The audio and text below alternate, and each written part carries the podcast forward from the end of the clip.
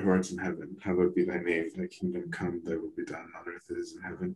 Give us this day our daily bread, and forgive us our trespasses, as we forgive those trespass against us. Lead us not into temptation, but us from evil one. In Christ Jesus our Lord, for thine is the kingdom, the power, and glory forever and ever. Amen. Okay, anyone who knows me knows that like the paralytic by the pool, I don't like him. I struggle with him. Um, and I, I just I'm I'm I'm I'm always trying to be nice. Now I know that we all just did Lent together. Um, and so there's been like readings um, for him at church and, and I'm sure tons of, of sermons um, as well. So I'm I'm probably gonna try not to rehash things I did because we had a, a, a Zoom session um, together uh, here in Vancouver. Um, and so I don't want to um, necessarily rehash, although most of you weren't actually on that. So I may. So for the two or three of you that were there, then forgive me if it ends up going that way. Um, but this week's one might be a little bit more on the like, not too academic, but a little bit on the academic side, um, because um, this is an interesting chapter. This is like a major um, let me turn off the waiting room so that I'm not um, distracted. There we go. Um, this is a pivotal moment in the Gospel of John because this is where a big fight begins, like a hardcore fight begins that doesn't end literally until they they kill God. Um, that's how worked up they get about this scenario that we're doing.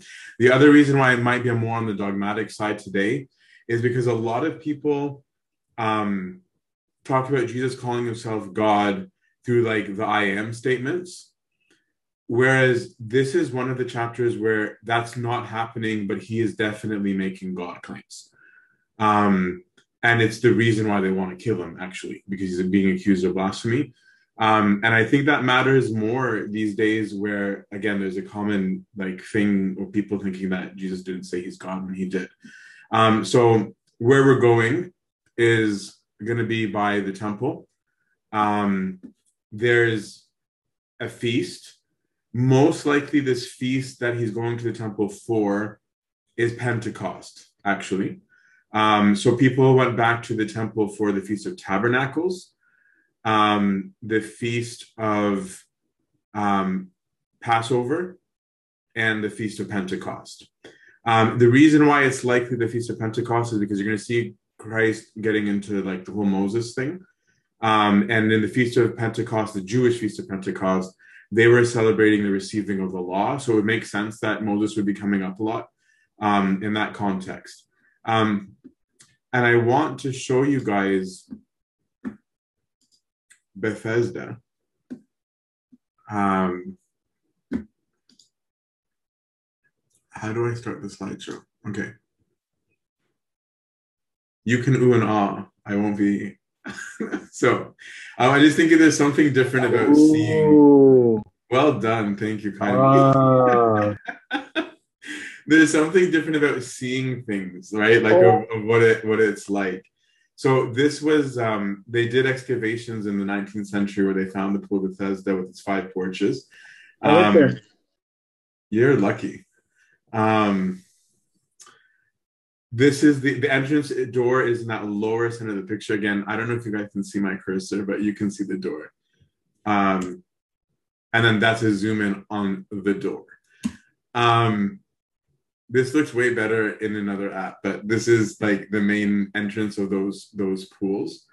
Um, now here's what's cool. Like when I was looking at some of these photos, um, I pulled this right out of like this reference right here, but um, I didn't know that within the five porches, one of the reasons why they were even more sure that this really is that pool um, is there's a faded wall fresco that depicts an angel in water, which was their tradition that there's an angel that comes to, to move the water for the healing. So um, this is a color view of it. Um, then I just want to show you guys a little bit of a map. Can you guys see the cursor when I circle and stuff? Okay, cool. Yeah. So just so that it's also more clear that we're talking about everyone's coming to Jerusalem to the temple over here for these feasts, right? And so there's this pool over here. Um, and then right over here is Bethesda. So it's not shocking that the Lord is out here because it's right by the temple. So these people are all coming here hoping for healing. Um, and as we're going to see, the guy has been here for 38 years. Um, but we don't know if he's actually by the pool the whole 38 years. I doubt it. Um, but just that he keeps coming back. Um, we'll get into all of that. But this is just in context of, of where things are physically. And then this is the same thing, but like zoomed, zoomed in. Ta-da. Okay. Um, just so that you have a visual while we're um, while we're doing this. So we'll read the chapter and then get into it. In the Father, Son, Spirit, one, but I meant. Can you keep the diagram out? Sorry. Are you, going to keep the diagram out while you're reading, or is it? Oh, I, I could. Do you want it? I, I kind of, yeah, I didn't have a chance to kind of look through it. What was that? I didn't have a chance to look through the whole. Like I wanted to see it just to. Ah, no problem. Let me. Yes, please. This one. Sure. There's a lot there. There's, there's a lot going on, so it's kind of. Oh, but if I do that, I can't see my Bible anymore, can I? Okay. You can share. works. You can share that specifically and still do other things with your screen. Okay. But your screen is black right now. My screen is black. Yeah. Oh, it's supposed to be sharing it. Okay, I give up. I give up. No, no, no, no. We could. I could see it. I Okay. could see I'm what sorry. you're. Oh, then maybe I had the problem. I don't know. The map was Peter. Update your Zoom. It might have my screen. I don't know. I just, Peter just Yeah, no. messes things up. AP. He's a troll. Welcome back, Peter. Good one, Peter. Good one, All right. After this, there was a feast of the Jews, and Jesus went up to Jerusalem. there. Now, there is in Jerusalem by the sheep gate a pool in Hebrew called, and this is where there's a discussion after Bethzatha or Bethesda, which has five porticos or porches. In these lay a multitude of invalids, blind, lame, paralyzed. One man was there who had been ill for 38 years. When Jesus saw him and knew that he had been lying there a long time, he said to him, Do you want to be healed? The sick man answered him, Sir, I have no man to put me into the pool when the water is troubled. And while I am going, another steps down before me. Jesus said to him, Rise, take up your pallet and walk. And at once the man was healed, and he took up his pallet and walked. Now that day was the Sabbath. So the Jews said to the man who was cured, It is the Sabbath. It is not lawful for you to carry your pallet. But he answered them, The man who healed me said to me, Take up your pallet and walk. They asked him, Who is the man who said to you to take up your pallet and walk? Now the man who had been healed did not know who it was, for Jesus had withdrawn, and there was a crowd in the place. Afterward, Jesus found him in the temple and said to him, See, you are well. Sin no more, that nothing worse befall you. The man went away and told the Jews that it was Jesus who had healed him. And this is what this was why the Jews persecuted Jesus, because he did it did this on the Sabbath. But Jesus answered them, My Father is working still, and I am working.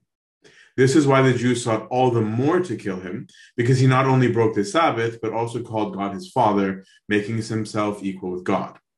Jesus said to them, Truly, truly, I say to you, the Son can do nothing of his own accord, but only what he sees the Father doing.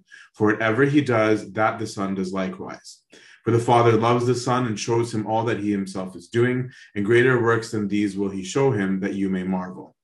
For as the Father raises the dead and gives them life, so also the Son gives life to whom he will. The Father judges no one, but has given all judgment to the Son, that all may honor the Son even as they honor the Father. He who does not honor the Son does not honor the Father who sent him. Truly, truly, I say to you, he who hears my word and believes him who sent me has eternal life. He does not come into judgment, but has passed from death to life. Truly, truly, I say to you, the hour is coming and now is when the dead will hear the voice of the Son of God, and those who hear will live. For as the Father has life in himself, so has he granted the Son also to have life in himself, and has given him authority to execute judgment because he is the Son of Man.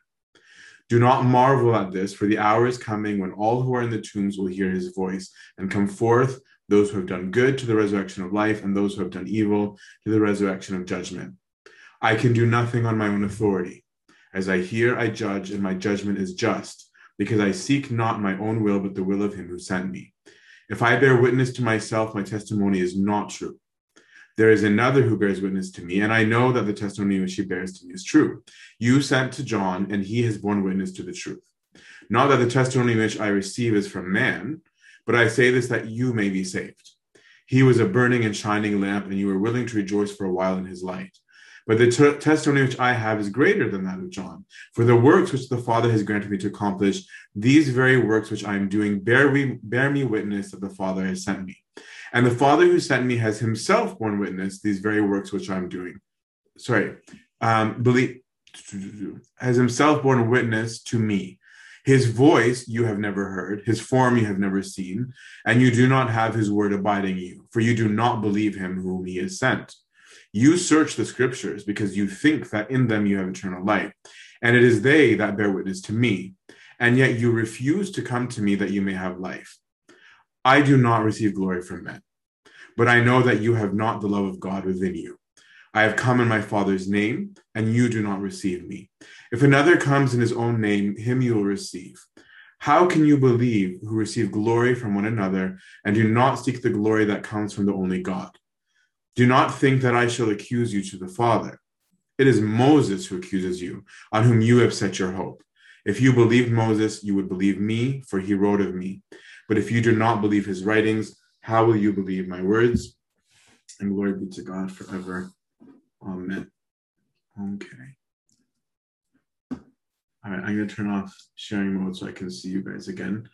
Again, anyone willing to um, put your um, your pictures on, your videos on, great. If not, no problem. It's just less awkward. Thank you for the few of you guys that have. Okie dokie. And where are my notes? Okay, so as we said, this whole thing is happening at um, the temple.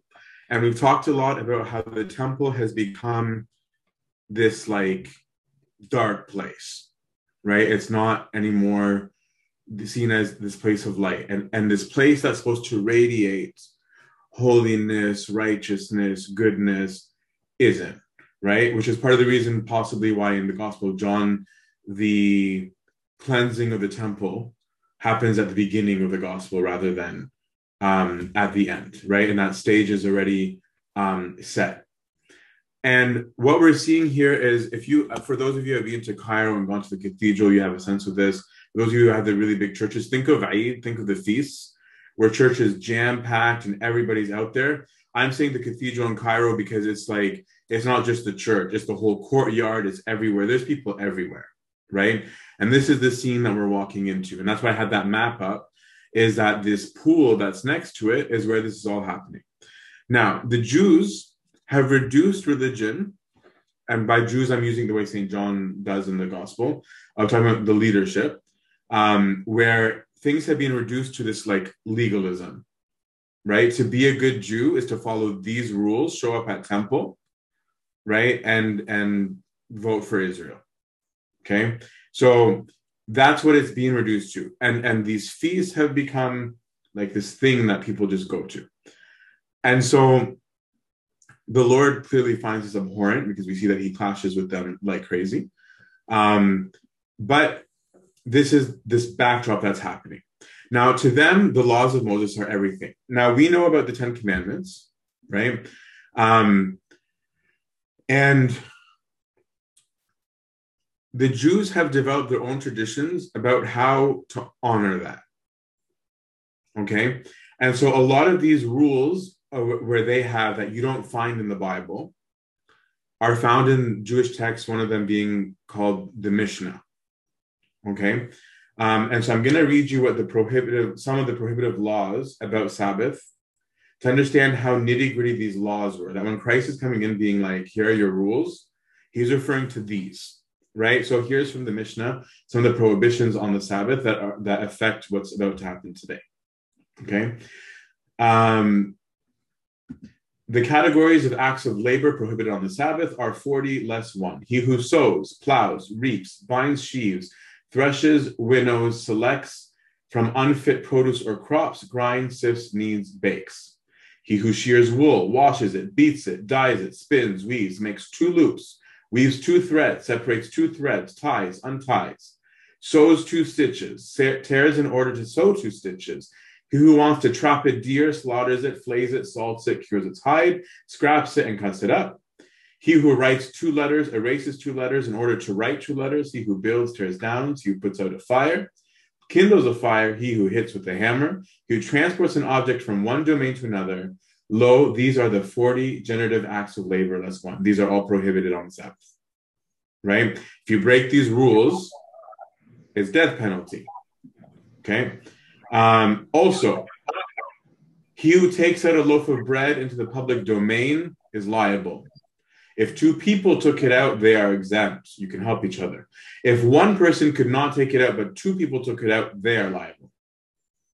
He who takes out food in a volume less than the specified measure in the utensil is exempt even on account of taking out the utensil, for the utensil is secondary to the food. He who takes out a living person in a bed is exempt even on account of taking out the bed, for the bed is secondary to him. If he took out a corpse on the bed, he's liable. And so one who takes out in all his bulk of the corpse matter and all his bulk of carrion and a lentil's bulk of a dead creeping thing is liable. And Simeon declares him exempt. So I'm reading these to say this is what the people were governed by. When we're reading like the Sabbath rules in the Bible, we're not aware that it was it was to this extent, right? And so one of the rules here is taking things from an object from one domain to another, which is what we see happening in this story, right? Where this person dares to carry his um, pallet, right? Um, and that's why they're upset. So Bethesda, which is where this is happening. Oh, someone has their hand up. Tim, go for it. Yeah, so sorry. I was actually just wondering, where did where did you where did those rules come from? Like where is the, are those rules written in the Bible or something separate to the Bible? Because I've I've never ever heard any of those. Exactly. And so this is and, and and the church was allowed to, the Old Testament church, they made these rules, right? They were saying God commanded us to honor the Sabbath. And then they were how do we um, honor the Sabbath? Okay. And so in their honoring of the Sabbath, right, they these rules. Sorry, someone's thinking is echoing. So they start developing these rules. And some of these rules are excessive, right? Um, which is why Christ calls them out on them. And he doesn't say that making these rules is wrong, but the problem is that they're just, they lose the point of it right? So they're trying, to them, righteousness is this outward thing, right? And that's something that Christ changes when he comes of saying, for you guys, it's wrong if somebody kills someone. I'm telling you, it's wrong to even hate them, right? He starts switching things to become internal, not just external. So the Jews would have been familiar with these laws. And the ones who would rightly divide these rules were the Pharisees, and the people with the power to implement the law were the priests and the high priest and the whole Sanhedrin, right? Which is why we're going to see that they're going to gang up on, on the Lord. Um, So are you reading those from the Jewish Talmud? Or like where did you find those rules? yeah, that's from the Jewish Mishnah. The Mishnah. Yeah. And so the Mishnah is like an added separate book. So like just like how we have um canons, we have the Bible as as Orthodox Christians, we have canons, we have patristics, we have exegesis, we have homilies, we have all these things. The Jews have all these different categories too. Um, so they have Mishnah, they have Talmud, right? They have Targum, um, they have these different things. And so the Mishnah is one of these authorities in the Jewish tradition. Um, and that's straight out of the Mishnah. That's not a Christian book about Mishnah. That's from the Jewish Mishnah. Um, and so these are the rules. And now here's the thing: if you break the Sabbath, you're worthy of it's, it's worthy of death, right? And so here's this man who is by the pool. He's been paralyzed for 38 years, and when this healing that we're going to read about occurs, or that we just read about, all the people are seeing is broke the law, worthy of death. They're not like, oh wow, 38 years paralysis and he can move, right? It's kill him, right? This is breaking the law, right? And so here's our scene. the Jews are at the feast, everyone's in Jerusalem, they're at the pool. And this guy, I'm gonna we'll meditate him on him near the end because he really frustrates me. But he's there, he's not happy, and the Lord seems to go right for him. And he asks him, like the normal question of the Gospel of John, do you want to be healed? Which is another form of asking, do you believe even that you could be healed? Right? And so the man doesn't reply with, yes, please, right? Or could you? His response is, no one helps me. Whenever the angel comes, I don't get to go in because other people get in there before me, and my life is so horrible. Um, and that, that's his response. Um, and the Gospel of John is different than the other Gospels because um, in the paralytic scene in Mark, he's taking up a bed. In, in the Gospel of John, the word that's used is, is pallet or mat, which shows you that this guy was actually very poor, right? Like he had like the, the most basic kind of thing um, to sleep on. And so Christ says to him, take it and walk. And immediately the man is healed and he takes up his pallet and walks. Now here comes the crime. Now that day was the Sabbath. So the Jew said to the man who was cured, It's the Sabbath. It is not lawful for you to be carrying your pallet. And like, you should know this is a big deal. His answer to them is, The man who healed me said to me, Take up your pallet and walk right? He sells out the Lord, but he doesn't even know who it is. Now, as we said, he's breaking the law. He's carrying an object from one domain to another. Um, in this case, his mat. Now, here's what's funny. When, when the part that I read to you guys about liable versus non-liable, one of the things that I read to you guys that was allowed was that you were allowed to carry a bed if a person was lying on it. But you're not allowed to carry the bed, apparently, if it's empty. Right? Which just shows like the, the, the messed upness, right, of, of, of these of these traditions, right? That have been they've they've clearly just gone too far. Um, and so the Lord is not yet being accused of violating the law himself, but now it's like he's aiding and abetting a crime. And the person accusing him is the guy who who was healed. Right? Like it's, it's actually so offensive. I, I, I struggle with this guy, right? Because he's like, oh no, no, no, no, this is not my fault. The one who healed me, he told me to do this. So now they're like, well, who is this guy? So they ask him, who is the man who said to you, take up your pallet and walk? Now the man who had been healed did not know who it was, for Jesus was drawn, which is also mind blowing right? Where you've just been healed and you you're you don't even know who did it. Right? It it it, it shows you, and again, we'll we'll deal with this man near the end, but to me, that there's some level of self-absorption going on where you can be healed of something that you suffered from from 38 years and you don't even know who healed you and the minute you're asked about him you sell him out but his selling out gets worse right? But here's what's cool about the Lord it says, For Jesus had withdrawn, or in plain English, Jesus has slipped away. And it really says something to you about God. He's God. He's not interested in the in the praise or in the masses or of being celebrity. He heals this man and just slips away. Right? He's not looking for this adoration and praise and, and, and everything which again is worthy of meditation. And I, and I throw these things at randomly to be like, when you're reading the Bible, are you thinking about the characteristics of God when you read it? Right? Because we, like, when you ask people, why did God make man? Many people be like, oh, so we could praise him. It's not consistent with what we see in his behavior. Right? Where he is not like, oh, yeah, yeah, bring it. He slips away. Right? He's walking away and saying, I'm not, I'm not, I'm not looking for that. But here's the thing the man who's now in the temple is excited, probably the first Pentecost, the first Pentecost on his feet, literally, right? He's in the temple, probably excited that finally he can participate like everybody else. And Jesus finds him and says to him, Listen here. You're well now. You're well. Sin no more, that nothing worse befall you. And we'll talk again about that at the at the end. I want to get into the dogmatics of it first, and then the spiritual meditations we'll do at the end.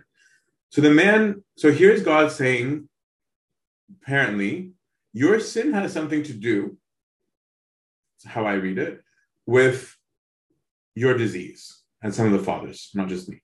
Um, right? Take care that you don't get something worse from what you're doing.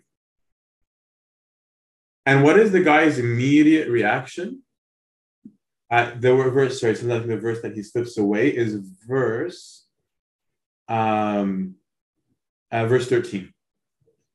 But this guy immediately, after encountering the Lord, knowing now who it is, knowing what the Lord has said to him, goes straight back to the authorities and says, It's Jesus. Right? He goes straight back to them and throws him officially under the bus. So if it was by accident before, now it's completely and, and I mean there's no he I'm sure he understood that he wasn't being asked nicely. He wasn't being asked because they were excited about the Lord did. He was being asked because they don't like him. Right? And they don't like that he's doing this thing on a Sabbath. And so he goes, they go and tell, he goes and tells them it was Jesus who did it. And this was why the Jews persecuted Jesus because he did this on the Sabbath. So we're now seeing that the reason for the what's all going to happen from chapter 5 to the end of the gospel starts from a guy who's healed complaining about the guy who healed him. And throwing him Muffin. Muffin. um and so the jews are now upset and they're saying what are you doing? How dare you? It's the sabbath. What are you thinking right now? Right and so the Lord answers back, and this is going to get them even more riled up. My father is working still. And he hasn't said which father. He like he hasn't said Joseph, right? He said, My father is working still, and I am working. And here we see that the Jews get it because it says this was why the Jews sought all the more to kill him, because he not only broke the Sabbath, but called God his Father, making himself equal with God.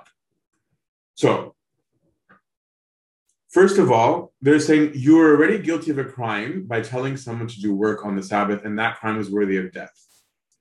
But if that's not enough, you're making a crime even more worthy of death because this is blasphemy.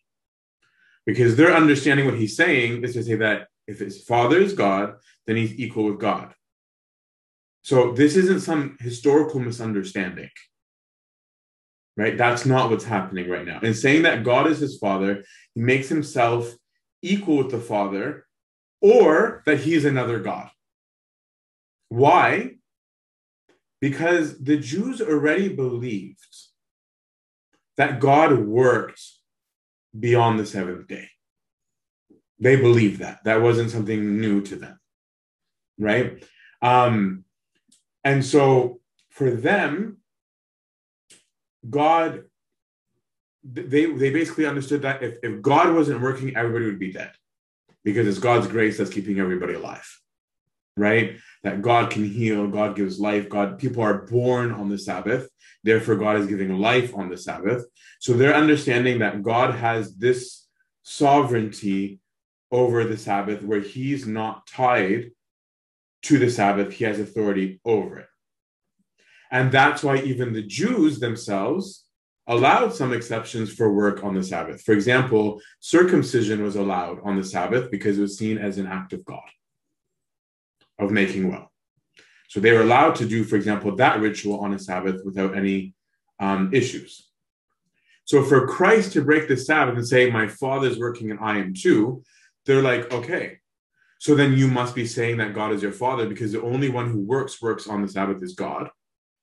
Or are you saying you're another God that can work on the Sabbath? If so, you're breaking, you're still committing blasphemy because you're claiming to be a different God and we don't believe in any other gods than our God. So, regardless of how you look at it, Jesus is committing blasphemy. And now he's worthy of death. But Jesus is saying he's working with God and is also exempt. So we have a problem right? And so if you can imagine there's these people who already don't like Christ. And some of the analogies we used last we used last time, right? This this adored servant or bishop or whoever, right? That they're already looking for reasons to tear apart and take down. And now he's giving them exactly what they need. He's saying the very things that they're like, okay, like look, listen to the guy, right? He's he's calling himself a god.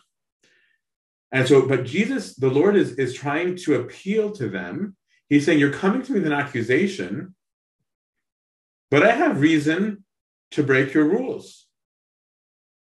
Number one, on huma- humanitarian grounds, right? Because look at those rules that we talked about. So, the Lord is saying, Well, on a Sabbath day, a man is allowed to give water to an animal or pull it from a ditch. That's from the Mishnah.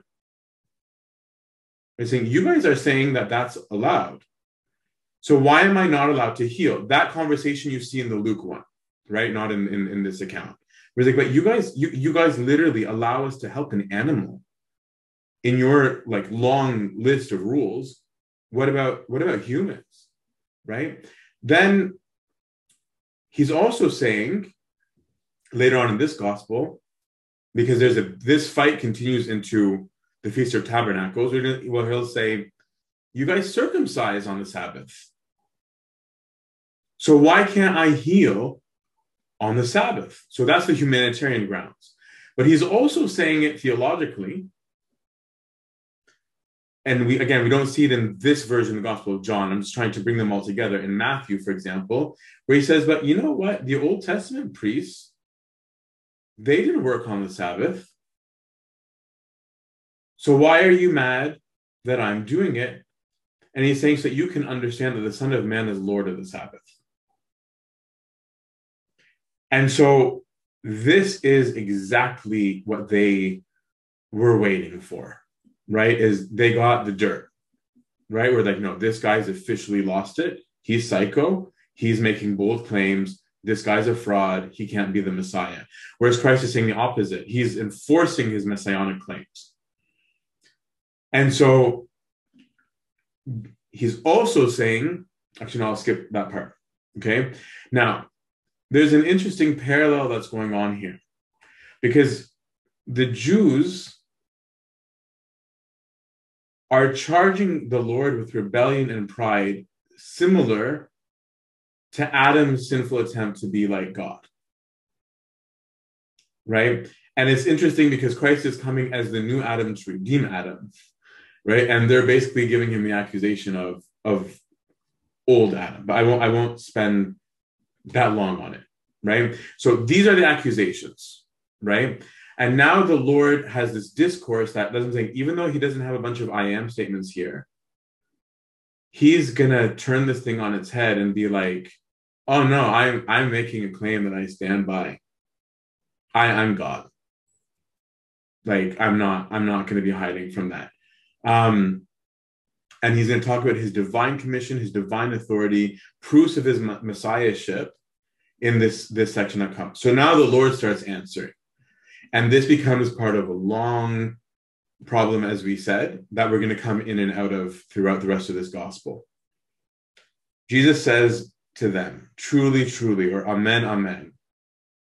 I say to you, the Son can do nothing of his own accord but what he sees the Father doing for whatever he does, that the Son does likewise. So here's interesting because again, this discourse is very hard. That's what I'm saying. This this chapter is a little bit heavier because if you don't know Judaism, Judaism and their culture, the words are very heavy. Okay, so the Lord here is appealing to something that was very understandable in Jewish and Mediterranean culture at the time: apprenticeship. Okay, that anybody in that time if you wanted to learn something, you go, you apprentice. You're going to be a carpenter, you go to a carpenter, right? Parents apprentice their kids, tradesmen apprentice other tradesmen. And so he was saying, I'm apprentice to the Father, right? He's maintaining the distinction between him and Father, but also saying, what you guys understand by seeing, so do I. I'm doing what the Father does. The Father works, the Father gives life on the Sabbath. The Father does all these works on the Sabbath, so do I. Right? Um, And so the apprentice does what the master does. So Jesus was known as a carpenter's son. And so if he was speaking about an earthly father, they would have assumed that he's talking about carpentry. And so that's why they're even more sure he's talking about God, because he's talking about doing work on the Sabbath, which only God is allowed to do in his full rights. So he's saying, I do what the Father does. He knows who they're talking. They know who he's talking about. I mean. Um, and so he's called on this proverb, okay? Um, that the Father is allowed to do certain things on the Sabbath, like granting life. And so when Christ grants life, he's doing a work of God. And this is a big deal because it was not understood that a normal person could give life. Where are we going to see this blow up even more? Lazarus, right? Because to them, no prophet on his own power, on his own dignity, could raise the dead. Right. And so we're going to see that Christ is saying it now, and then he's going to really do it. Right. Where he's like, no, I have that authority. I can just command it. So one of them is, is like, yeah, I see the Father give life, so I do too. Um, granting life. Now, let me find my notes. So I got lost. Um, and so this guy by the pool, who's crippled, and he's told not to sin. Christ is saying, "I'm granting him life." The source of his of his illness, the source of his death, is his sin and I'm healing him on the Sabbath. I'm granting him life on the Sabbath because God grants life on the Sabbath, and I watch the Father do that, and so I do it too. For the Father, verse 20, loves the Son and shows him all that he himself is doing. And greater works than these, greater than me just healing a cripple, are you going to be shown that you may marvel, like Lazarus, like we just said. For as the Father raises the dead and gives them life, so also the Son gives life to whomever he wants. Right? So this claim to raise the dead is a really big deal. And it also even echoes, again, keep in mind that the context of this is the Feast of, of Pentecost for them, where they're talking about Moses, because Moses even says to the people, there's this parallel kind drawing. Moses says in Deuteronomy and Numbers, the Lord has sent me to do all these things. It was not my idea. And the Lord is, is saying the exact same thing. He's like, I'm doing what the Father does. Right? Um, sorry, I'm just, I keep getting lost because my eyes keep wandering. Um,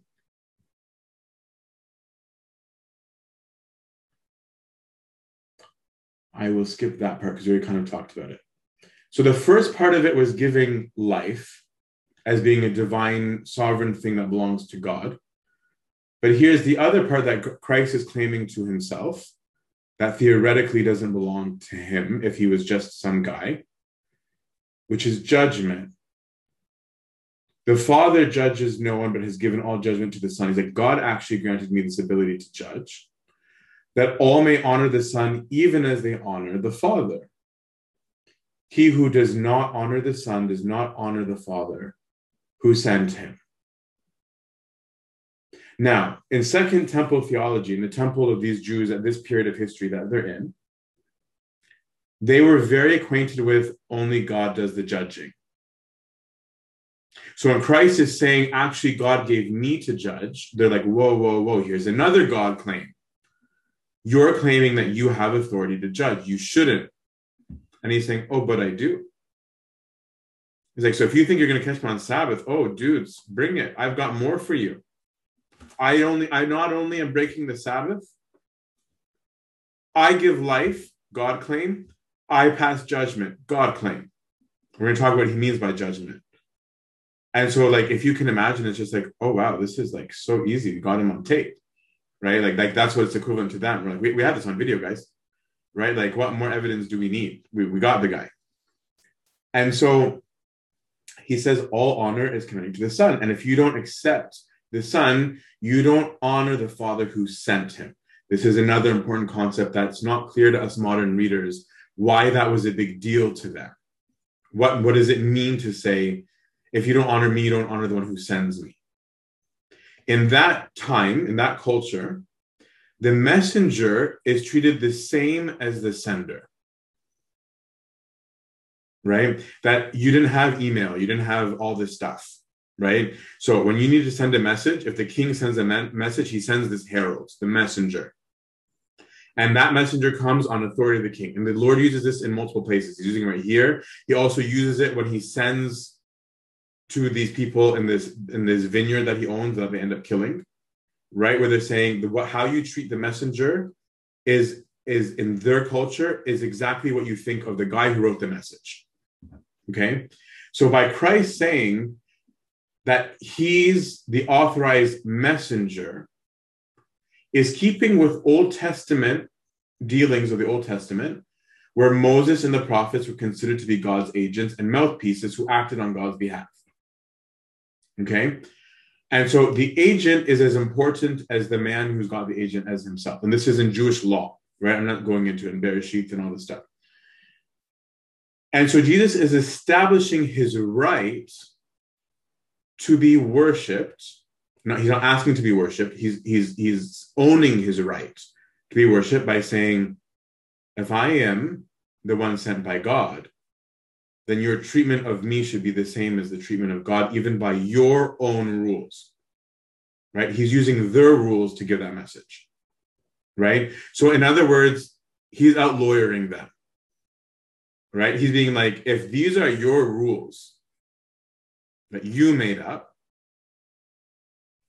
practice them. And that that's why they're he, he he's he's cornering them right? Um, because now he's making himself a claim to deity because of worship. So he's saying because of his unique relationship to the Father, God's glory, the Father's glory, also belongs to him. If you take this analogy to the fullest, I know this is complicated. This is one of the harder chapters. Don't worry. If you don't get it, it's going to be okay. It's not the end of the world. But um, it does matter a lot in terms of the context of the whole controversy, because, like I said, this is going to end up in why he gets killed right? And that we don't always understand why would they kill him. This is part of it. Um, verily, verily, truly, truly, amen, amen. Verse 34, I say to you, he who hears my word and believes him who sent me has eternal life. He does not come into judgment, but has passed from death to life. Truly, truly, I say to you, the hour is coming, and now is when the dead will hear the voice of the Son of God, and those who hear will live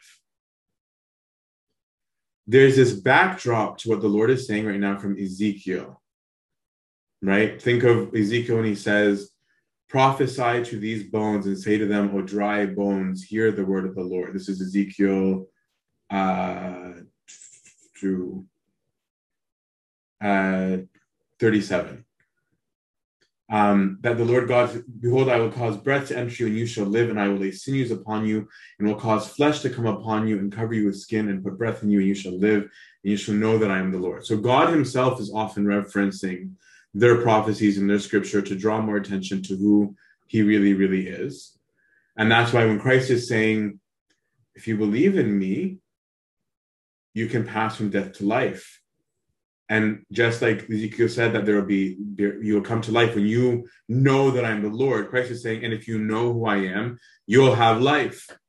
He's intentionally tying these things, right? To say, this is who I am. God claimed, verse 26 For as the Father has life in himself, so he has granted the Son also to have life in himself. So the Jews understood none of us have our own life. We receive life. The only one who lives by his own just simply being is God. And so Christ is getting even more explicit. He's saying, Me too. And, and no human can. Right? So this is this is another God claim. And this is a divine attribute. And so God has, uh, verse 20, 26, come back. He's granted the Son also to have life in himself and has given him authority to execute judgment because he is the Son of Man. Do not marvel at this, For the hour is coming when all who are in the tombs will hear his voice, the Ezekiel prophecy, and come forth, Ezekiel prophecy, those who have done good to the resurrection of life, and those who have done evil to the resurrection of judgment. So Christ is saying God breaks Sabbath on two points life, justice. And that's what I'm doing. That's how it comes back to Sabbath. That's where this whole argument has gone, right? So the Jews say God is able to always give life and give judgment, even on Sabbath. And Christ is saying, Me too. I'm not breaking the Sabbath any more than God is. So naturally, most people will be like, Well, you're not God, so you can't. And Jesus is saying, Actually, yes, I am. That's the fight in plain English, summarized. And so they're like, Whoa, whoa, whoa, whoa, whoa, whoa, whoa. Christ takes it further.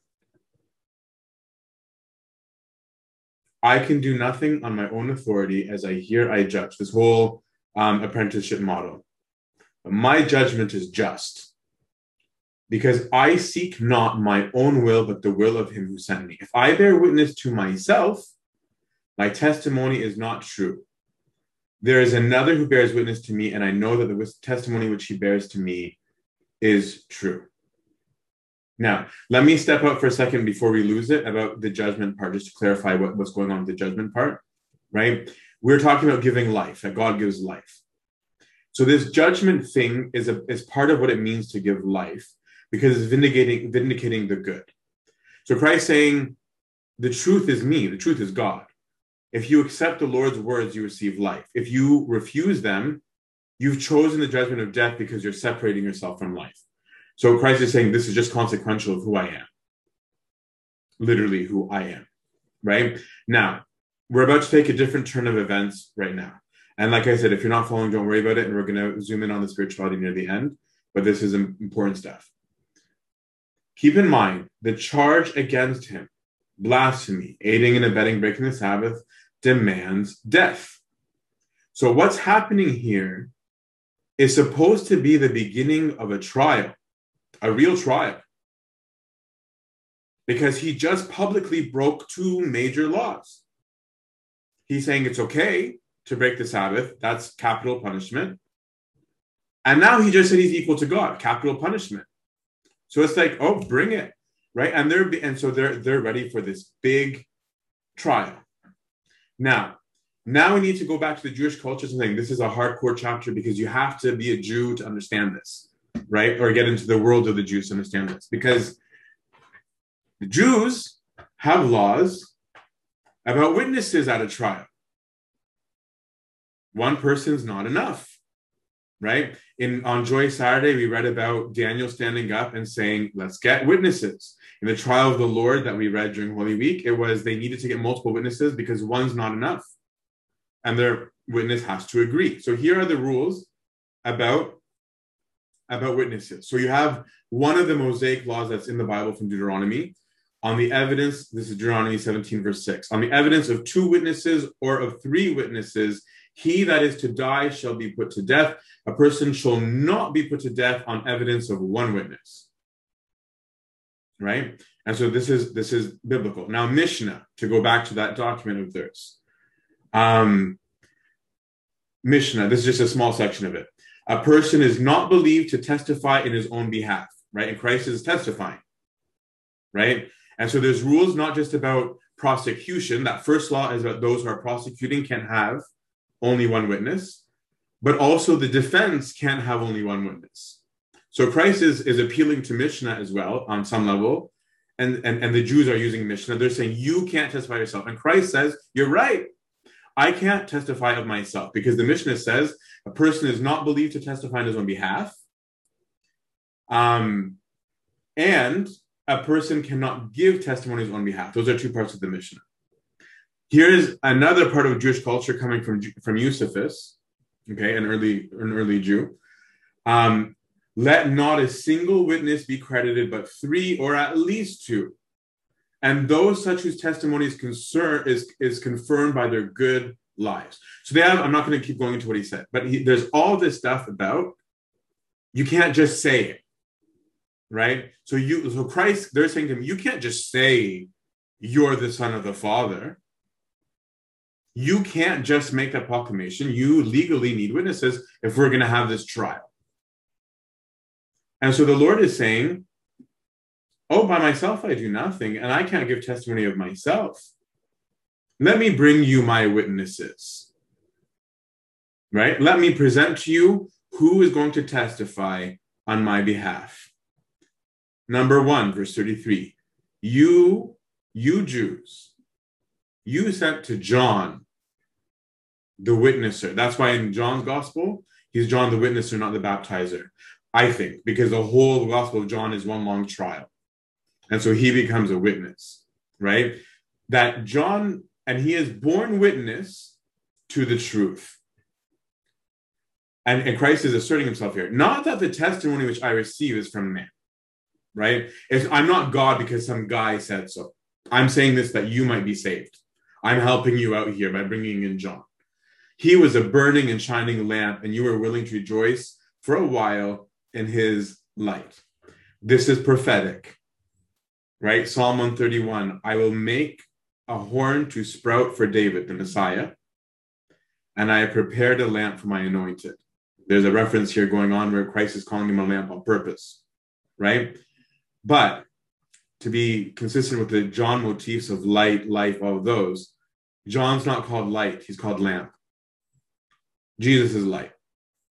John is lamp, right? He's he just emanates small light, but true light is is is God. Okay. There's also some connections I won't get into between Elijah also being a lamp because Elijah was told to be this torch that was a flame, and a lot of people consider John to be like Elijah. There's a lot going on in there. I'm just not going to spend a lot of time.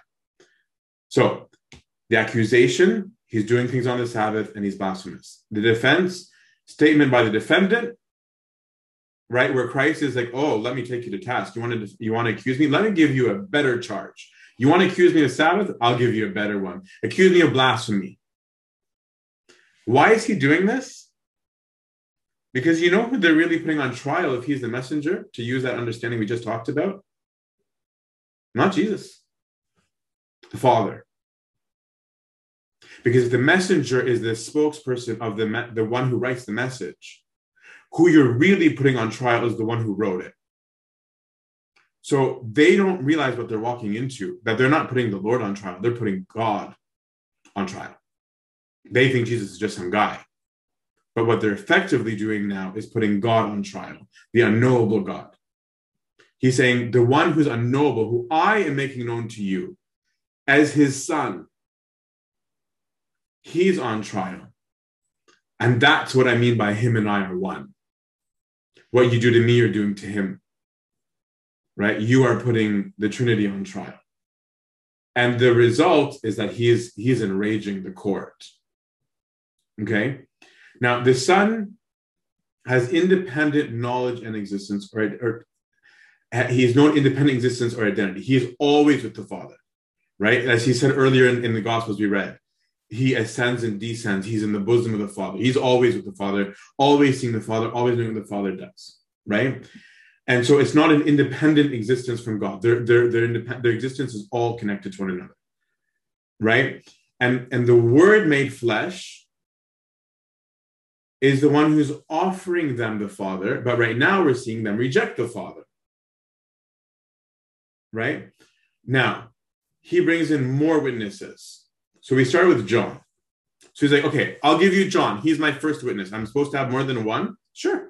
I won't witness on my own behalf only. Number one was John. Number two, the testimony which I have is greater than that of John. I've got more for you. For the works which the Father has granted me to accomplish, these very works which I am doing bear me witness that the Father sent to me. I am doing these miracles that nobody could do.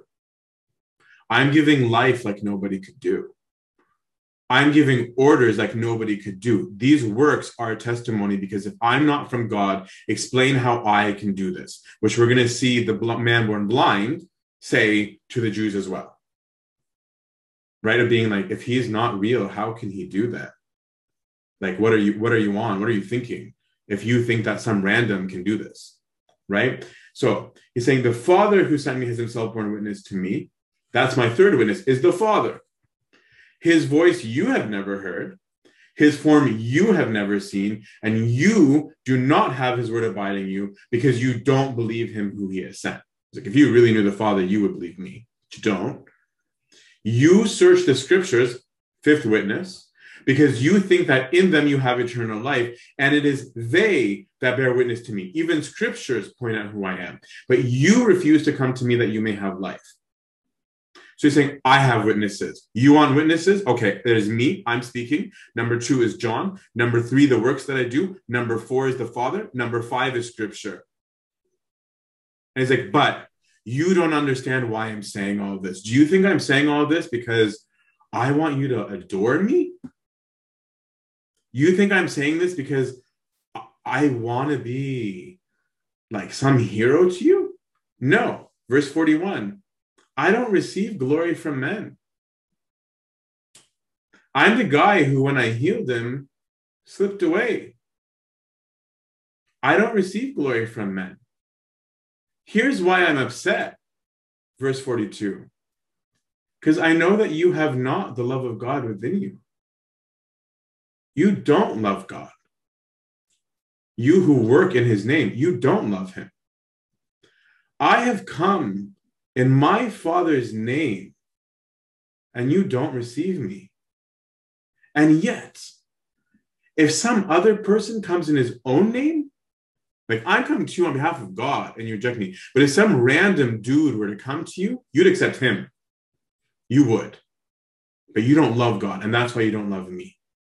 How can you believe who receive glory from one another and do not seek the glory that comes from the only God. Do not think that I shall accuse you to the Father. No, no, no, no, no, no. Why are we here at the temple? Feast of Tabernacles, you're celebrating Moses? It is Moses who accuses you, on whom you set your hope. If you can picture him standing the, like by the temple and pointing at the whole hoopla, this whole thing you're y'all doing right now to celebrate Moses, Oh, if only Moses were here. Moses would tell you, right? This is where you're putting your hope in, and you don't even recognize God. If you believed Moses, you would believe me, for he wrote of me. But if you do not believe his writings, how will you believe my words? So Jesus here is not defending himself. That's why he says, I don't, I don't care. I don't care to receive your glory.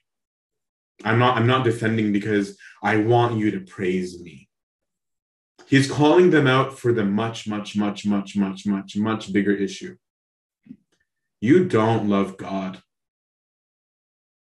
And how do I know that? Because I'm from Him. I am God. You use scriptures and words of God, but you don't have life and his word doesn't live in you. That's why when I'm giving life on the Sabbath, you don't rejoice, you get angry. And instead of loving life, you want to kill me because you don't have love in you and you don't know how to use the words as words of life. If you did, you'd know who I am in the ego eimi sense, in the I am title of God sense. But that you reject me is proof that you reject the Father. The issue is you love yourself more than you love the truth. That's your issue. You worship yourselves. To get back to that messenger analogy, if you hate what I'm saying, it's not that you hate the messenger. You're using the messenger as your scapegoat. You hate the message. That's the real that's the real truth. That's the reality of this. You hate the message. And if you hate the message, oh, then you really hate the one sending the message because it's his actual message. That's why the one on trial here is God. And they walked into it and had no idea. You don't like being convicted by truth because you prefer yourself. Peter, go for it. I was just going to say, and um, the top that is Christ Himself is the message that he's the messenger and the message at the same time. So yeah. Exactly. Exactly. And it's so convincing. This is a tough chapter, and I'm sorry. I'm not all of them are going to be this heavy, but it's a tough one because the language is tough. And if you don't get into the Jewish understanding of it, it gets lost. It just it just seems like this long random narrative. But it's it's actually one of the most compelling when you when you understand what he's saying. And so he's ended with Moses as a foreshadower of Moses. And it's actually this perfect transition in the Gospel of John because chapter six has a bit of a Moses thing going too, because in chapter six, just like Moses brought to the people manna from heaven, so does Christ. Chapter six becomes the Eucharist, right? The, the body and the blood and the feeding of the multitude in the miraculous way. Um, so I'm not going to spend more time on, on, on, on the witnessing, okay? But I want to bring back this trial motif because that's what's going to keep going, right? Is that he's called these these people to his witness, and the trial doesn't stop. From this point on in the Gospels, the Jews are out to get him. And in, in, in the coming chapters, they're constantly fighting with him, being like, How is he not dead? We all saw him break the law. We all heard him, right? And so everywhere he goes, they're going to be challenging him. So in John 7 through 10, next next week, next times it's John 6, it's this isolated thing. He's at the temple again, and they, they're not going to leave him alone. And they get in this big public fight. And after that fight is Palm Sunday, the raising of Lazarus, raising of Lazarus, then Palm Sunday, sorry. We're like, no, we got to kill him. Like, we got to kill him. This is not okay. Right? This is what keeps on on happening. So if we can zoom out now to the spiritual things, I'm like, that's where it fits in the whole Gospel of John. This is a pinnacle moment where Jesus has committed, the Lord has committed in the eyes of the Jews, two capital offenses for which he must pay. And from here on in, they want to make sure he pays. That's what's going on now in this document called the Gospel of John right? For reading a novel, this is a turning point. Up to here, he's just some guy. He's cool. He does miracles. He has these followers. People don't know where to stand on him. We, we heard that he can do miracles. Now it's like, no, now he's done a big thing that we can't ignore. Now he's made a claim. Now he's done an act. And that's why from here on in, it's dark. The Gospel of John gets darker and darker and darker. And if we go back into these things we we're talking about from the beginning of the Gospel, in the book of John, the dying of Christ has started from his birth, from his entrance into the scene of mission. It's already started. It's not, it's fulfilled in the moment of crucifixion. But he's dying and dying and dying. He's emptying himself more and more and more and more and more. And this gospel, you're going to see that everything is going to be emptying of himself, emptying, emptying, emptying until the moment of glory, which is on the cross. Now, honor and shame we talked about. You need to understand that this is starting to be the buildup that makes the Jews hate him. We're going to talk about it in John chapter 7 through 10 again. That remember we said in that intro lecture, I'm sorry, that one's not online, about how there's this limited good society, including honor being a limited good. What does that mean? If somebody receives um, more honor, someone else is receiving less consider that there's a budget for everything, including honor. If there's a thousand units of honor, if someone got 600 units of honor, there's only 400 left. So Jesus gets 800 honor, there's only 200 left. Now, when the Jews are challenging him, that's how you exchange honor and shame. It's through challenges. Okay? So the Jews have challenged Jesus. On what authority do you do this? And they're expecting to win this argument. And if they win, add a hundred gold coins of honor to their budget and less a hundred from Jesus. But when Jesus wrecks them, right? Like they they're speechless, plus 200 Jesus minus 200 Jews. They're now in the shame region and they hate it. Right? And so what is the only way to get their honor back is to shame him more. And that's why literally all hell breaks loose crucifixion time, where they're like, oh, give me back all those coins you've stolen. we are going to empty that bank and we are going to take it all back. They're like high on their insults, right? But this is starting that. You got to understand that the envy is starting in these episodes because Jesus is publicly shaming them. But he didn't start it. He didn't start it. They challenged him first. Right? And so when he answers with truth, they don't know how to answer. They just look bad. That's a great lesson. When you stand on truth, you will never be ashamed. Right? And this is why you might be able to meditate more on some of the Psalms that say, Your law is a lamp unto my feet, your truths, your precepts. Blessed are you, O Lord, and your precepts. I will continue to keep your precepts throughout the way. Because if I stand on truth, no one can dishonor me because the truth is not me, it's you. And as long as I live in light and in truth, I they can do whatever they want. They will be ashamed. Let my enemies be ashamed and flee from truth. Because even if someone lies, it doesn't matter. At the end of the day, the truth is going to come out, whether it's in a year, 10 years, 100 years, 50 years. Right? Pope Kyrillos, despised while he was alive. Who who today would think that about Pope Kyrillos when all we talk about these days is Pope Kyrillos? Everyone's got Pope Kyrillos on their walls. Everyone is, yeah, Baba Kyrillos, do this, do that.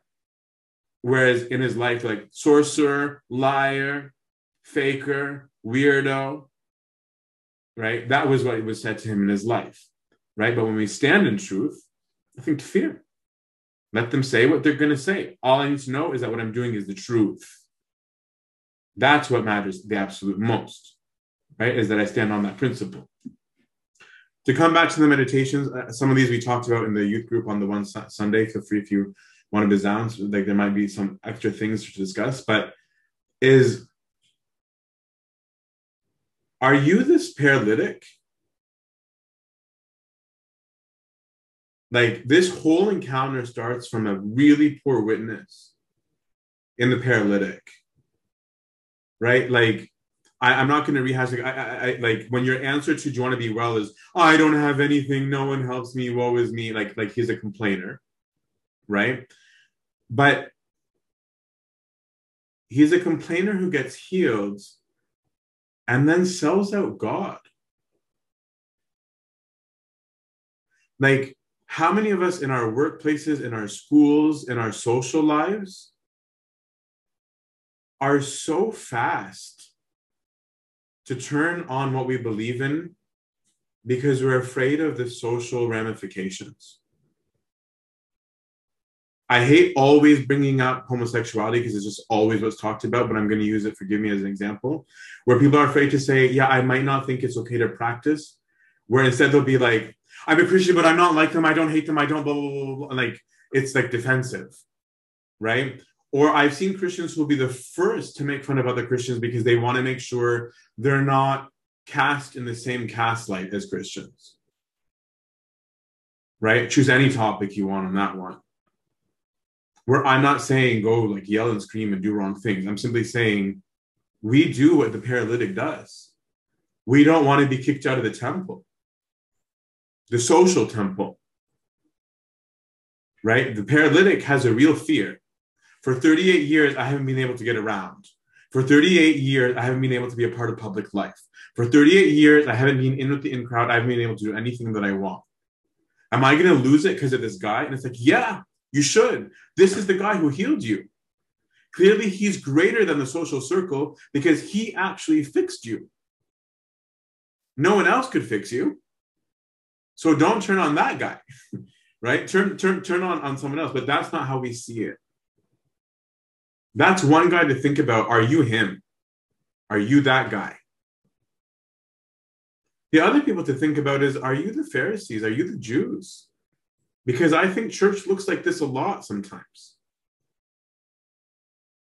Where we're screaming and yelling at people, and we've got these list of rules. You can do this, but not this, this, but not this, this, but not this, this, but not this, like those rules that we read from the Mishnah. Right? And maybe the rules started in a good place. I'm not saying throw out the rules. Christ himself didn't even say throw out the rules. But where we love these rules so much that we treat people like garbage for the sake of the rule, when the rules were made for men and not the opposite. Like Christ himself said, God didn't stop working on the Sabbath. Sabbath is for you, not for me. I'm still working. This is for you. So, do we get mad at people? I've seen scenarios where somebody will have messed up hardcore in life. Say they had baby out of wedlock. And then they come to church, right? And instead of being like, wow, this person could have had an abortion and didn't, this girl's boyfriend left her when she had the baby. And we live in a culture that doesn't smile at people who make mistakes. And she's willing to keep coming to church and raise her kid in the church. And then when I see the Christians saying, stay away from her, she's a bad influence. Are we not the same? We'd rather her die. Let's not be friends. Let's not look out for her. Let's not offer support. Let's not praise her for the right decisions that she made. Let's not praise her for taking ownership of the, the decisions that led to her situation. This person should never serve. She needs to forever be example of what it looks like to mess up. I've seen this. This is us. This is scary. And we appeal to the law. And Christ is saying, But I'm here to give life. I'm not here to kill. Your judgment is by simply ignoring the truth. I'm not even actively judging you. You are. You are you are by your decisions. Right? It's it's it's huge. Right? Like these are these are these are these are things that we do. Are we like that? Right? And and and and when we do that, we're creating that very atmosphere that makes the paralytic be the way he is. We're making the paralytic not want to stand with truth because we've not made it about the truth. We've made it about us. Right? And that's why when Christ says, you know what my problem is? You don't love God. That's such a hefty accusation that I think I might be guilty of. I want to love God. I don't know if I do.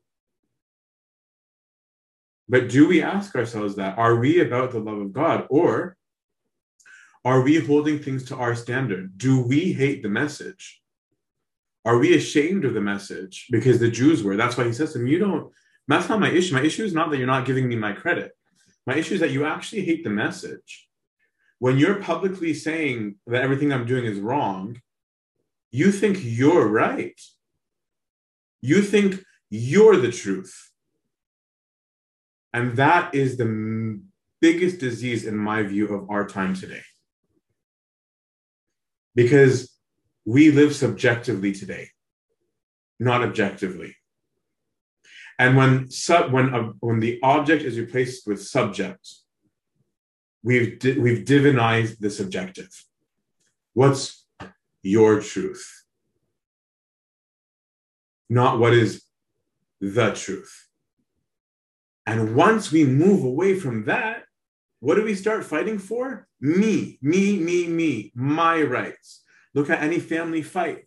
Look at any cultural fight. Look at what we're doing. We're always fighting for our rights. We're not fighting for the right. And the end result is that we are killing one another. And the church, the temple of God, becomes the place of death instead of the place of life. Like I've said it a few times in the in these series, forgive me for repeating it, but ask yourself, are you are you comfortable being a Christian among Christians? I, I genuinely sometimes find it hardest to be a Christian with my fellow Christians. I actually sometimes find that secular people are sometimes more willing to be okay with practices that we do right? If i were to tell an atheist yeah I, I, I fast on wednesday and friday sure they might have a sarcastic comment maybe. But I'm like no no no actually the reason why i fast is this. They might be more likely to be like oh that's kind of cool. Right? Or at least be open to it. You do you man. And yet sometimes the Christians aren't willing to let you do you. Right? So we have to ask do I believe in the message or my modification of it? It's a really, really, really important question. Right? And otherwise, this is why we're going to stand judged to when Christ says, You don't love, you don't have the love of God in you. Right? It, it's it's it's compelling, right? The other thing to ask is is sin paralyzing us? When we're paralyzed by sin, we often become cynical, right? Where we feel so hopeless that we don't know how to react to it. And so we start to project out, right? There's no point. This is stupid. Is there any saints anyway? That's the stuff of movies. That's for the synaxarium, right? That's for the monk. That's for the nun, right? We start to become a little bit cynical. I want to do that. Mark, go for it. Sorry, I didn't see your hand up. Yeah, I have a question. So I was watching this show, The Chosen. I don't know if everyone watches that or not, but in this uh, scene that you're describing, like this chapter of John, it says that it shows that the paralytic was waiting there for a long, long time. Mm-hmm. And then came and did what he did. And then Jesus just left without telling him who he was. So it wasn't like he was intentionally denying that this is Jesus and I'm just denying the guy who cured me. But Jesus like slipped out of the scene. And then they were like, Who was that? And he was like, I honestly just don't know. Right. So I I don't- find, except that he's there- back and rats him out. What's that? I said up till then was fine and questionable, but then he actively goes and tells them who. Oh, I see what you're saying. Yeah. Yeah. I was gonna say, is there up something there you can tells kind you of that intention? right? But after after he finds out who, he actively goes back and says, "That's the guy." What a guy. the Lord, when they're like, Who is it that told you this? Right? And that's what I'm saying. He ends up being the reason for Christ's trial. I'm sure he didn't mean that, but that's what ends up happening. Right now, forget even just the concept of the of the of of of, of great truth, capital T truth, but it's also worth paying attention to unnecessary speech,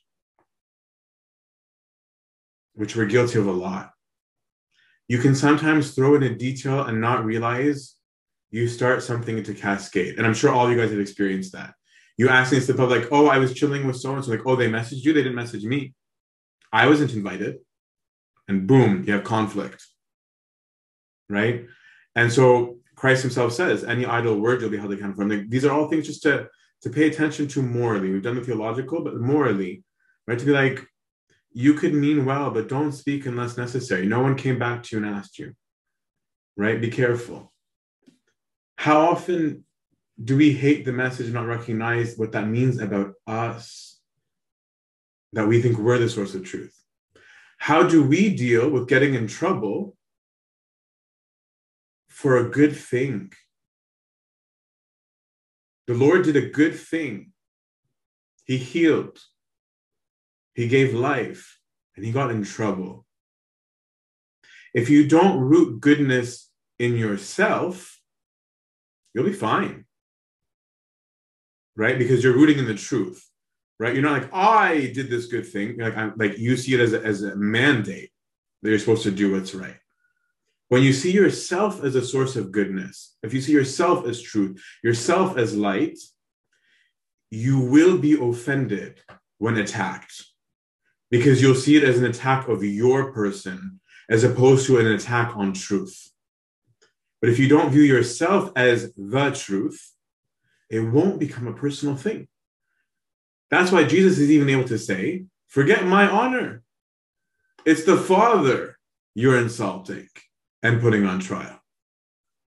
Right? He went straight for it. Imagine, just to make it more like real, imagine if you're sent up to some department at work to deliver a message and they start arguing with you about this new policy that's come up that you were sent to give them the message of the policy now if you're the author of that policy maybe you need to defend it but if you're simply sent the easiest thing is to send those people to the ones putting out the policy. It's not your honor, you're just a messenger.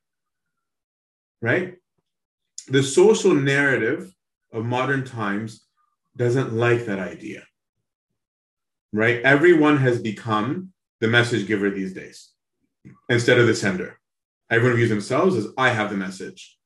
I just think, I just feel, well, they should have the best way. We, they, these things are, are said all the time, but they don't know what real and false messages are. God points that out to the Jews. He says, It's funny, you guys have all the documentation. You got the law, you got the things, even the very things you're using all say what I'm saying. But it's because you're not interested in what they're saying. You're interested in making it say what you want it to say because you view yourself as the truth. And because of it, you don't recognize the truth when he's standing right in front of you, literally. And this hatred for truth will be the cause of his death. For he came to his own, and his own received him not. He was a light that shone in the darkness, but men preferred the dark. They don't like truth. They don't like light. They reject life. And this is what's going to escalate hardcore in chapter 7 through 10, from the end of 6, 7 through 10. It'll reach a boiling point with Lazarus' resurrection and Palm Sunday. But this is the scene that sets it. This is the scene that shifts us. May God grant all of us that we prefer light rather than dark, and that we don't become the ones who put the judge on trial, and that instead we prefer light. To him be glory and honor now and always the age of all ages. Amen. Um, any uh, questions, uh, comments, uh, add ons, reflections, criticisms, anything?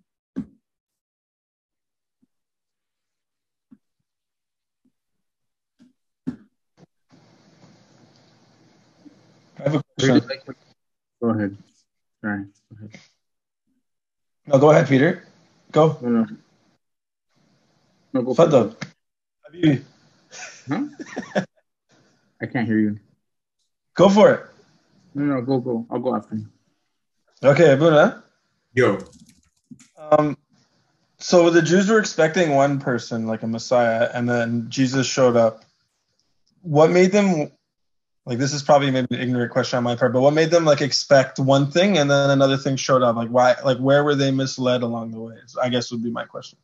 that's gold because that's the crux of the issue right is that the jews had switched they they they and we do this like i'm not I'm, like we still have this problem the jews had moved away from this understanding of being the, the unique people of god who are in covenant with god in, in in this unity with him right and that they were the people of god only because the world rejected to starting to focus on what it meant to be material to be the kingdom the earthly kingdom so, in their mindset, the Messiah, when he comes, is going to uphold their laws, uphold their traditions, restore the glory of the temple, and restore the kingdom. They wanted material. And the whole Gospel of John is saying material dies, seek immaterial. And so they're not able to see past the material when Christ there. That's actually why, if I can get a little philosophical, I think the Gospel of John is elitist on some level, where Saint John, where the evangelist is saying, "Do you get it?" And the ultimate pinnacle of that question is going to come at crucifixion. Can you look at this person hanging on the cross, dying in front of you, and recognize that he's God? Because that's the crux of where the Jews went wrong. They worshipped material at that point. And that's what I'm saying. We do that today too where we think if I pray enough, I'll get into med school. If I if I fast and pray, I'll get my 90. Right? If I read the Orologion, the Agpeya, I won't get in a car accident. We deal with God too. And he's saying, I'm that's not what I'm about, actually. That's not that's not the point of it. That's where they went wrong, in my view. Thanks.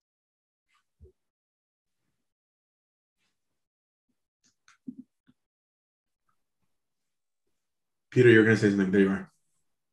Um, I was just going to say, I really like how you pointed out um, the trial motif because I think it really spins the gospel in a new light. And um, I mean, there are a lot of motifs I think John uses: uh, bridal imagery, um, temple imagery for sure, liturgical imagery. But the trial one really speaks, like, it really brings things together because you know there's this constant dialogue, like you said before, and and when you were speaking, I just like searched up the word witness in the Gospel of John, and it's one of the words that comes up the most in the Bible. It shows up in one book is the Gospel of John, aside from Acts, but Yeah. I think there's a reason for that too. But um, it's also cool because you know um,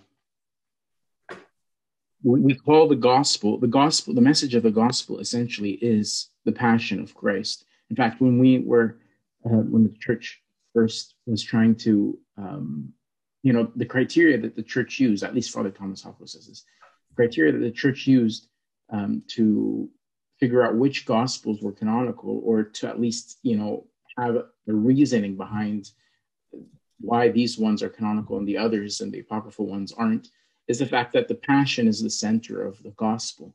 So you have the apoc- apocryphal gospels often either entirely leaving out um, omitting the, the, the passion or appending it to the end as sort of an afterthought or like or to have these fantastical like images of the passion where Christ only appears to suffer, like in Docetism, and not really suffer in the flesh.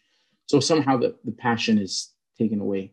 So the gospel is ultimately the passion, the message of the gospel, which which Paul says, I determined to know nothing but Jesus Christ and Him crucified. hmm And so every time we read the gospel, we say that the gospel is read in church. That is a facet of the passion that's being presented.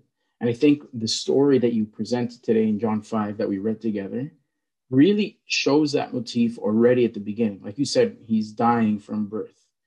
And you're seeing it here in John 5, where you know, when you're focusing in and honing in on the, the paralytic, kind of almost, you know, double crossing Christ, there's a foreshadowing there of Judas in a sense.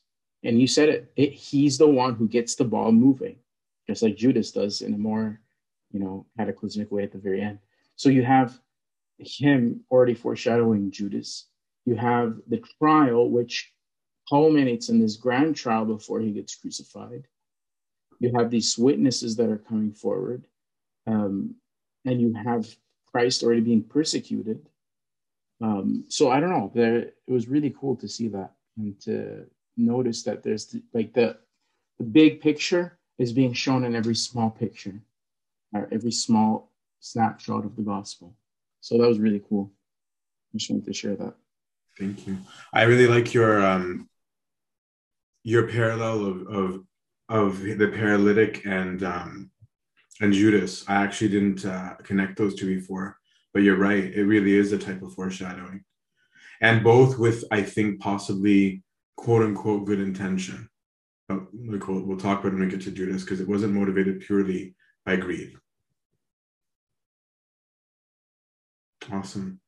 Anyone else? Anything to share, comment on, or throw out there? Yeah, uh, thank you for the, the study. Um, I had a question though on why Jesus decided to specifically heal the, the paralytic on the Sabbath, because it's almost like he was asking for this whole situation to arise. And um, at the same time, like, uh, you know, he, he kind of knew the paralytic's response as well and how he'd kind of um, point the Pharisees toward him. And uh, also, as a side note, I guess um, I, I was just wondering, like, I, I'm a little bit less harsh on the paralytic than you are. Um, I know this year, I, I'm not sure when exactly your birthday is, but it's like your 38th year um, on planet Earth.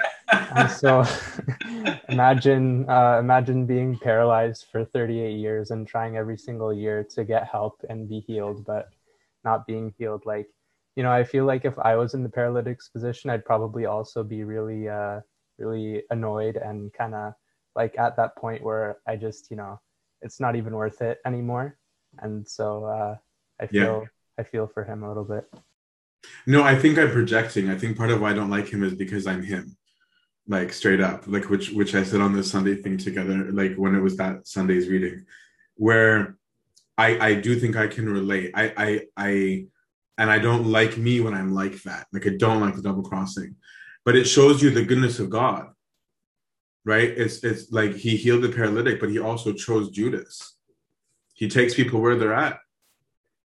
Right? and he's not choosing them to cause them harm he's just choosing them it shows you how much is in our power because there's when there's a pro- prophecy it's prophecy because you're not saying i'm going to make this happen prophecy is saying i'm telling you what's going to happen and if i'm a good prophet what i'm saying comes true if i'm a bad prophet it won't come true right so for example he didn't choose the reason i'm saying this is that he didn't choose judas to betray him he chose Judas, who ends up betraying him, right? And so it shows you that how deep is the love of God, that knowing what we would do. You can take it even further back. He still created us, knowing that all this would happen, let alone the paralytic, right? And that is a big source of comfort to say that the Lord still comes. And that's why I think this is my personal meditation, but I think that God saw his paralysis and I like that God didn't say, until you're right in the head, I'm not dealing with you. He didn't do that. Right? He said, No, I know where you're at, and I understand you're at. AP in 2,000 years is going to make fun of you. I don't make fun of you. I know who you are, right? And I am going to accept you as you are, and I will give you that life. Even, okay, hold on. I will not allow anyone to unmute for a second. Or you can just start a new Zoom meeting. Okay, sorry guys. I'm really, really sorry. Um, I've reported that and I prevented anybody from unmuting. So anybody who wants to talk um, can raise their hand. Um, I'm really sorry about that. I'm glad it wasn't graphic this time. My apologies for that though. Um, no, Jose, I'm sorry. Um, um, sorry, I'm just kicking out uh, some of this. I haven't had this happen in a long time, so I think I got a little bit too lax with it. Um, but yes, Mark, to your point, sorry, I'm so distracted. That yeah, you're right, and I think he's relatable, and I don't know what I'd be like, and that's why I'm saying I do think we would become more cynical when we're stuck in it for such a long time. Um, like, and and we've got to be careful of that. But again, I do like I know we, it's not comfortable to talk about it, but here there's this link with this man, his sin and his disease, right? Like that Christ says, "Don't do this and again, or a worse thing will happen." That we do need to also understand um, that we are um, often responsible for our own predicaments. That doesn't make God hate us and not do stuff anymore right? But just that we also do need to realize that that when we get stuck in that cynicism and all these things um that we also um you know sorry i'm so distracted by what just happened my bad okay um i'm gonna end this because there is messed up stuff happening. Um everyone please pray our father on your own because it's just too much to control right now. And pray for me. I'm so sorry guys. Um god bless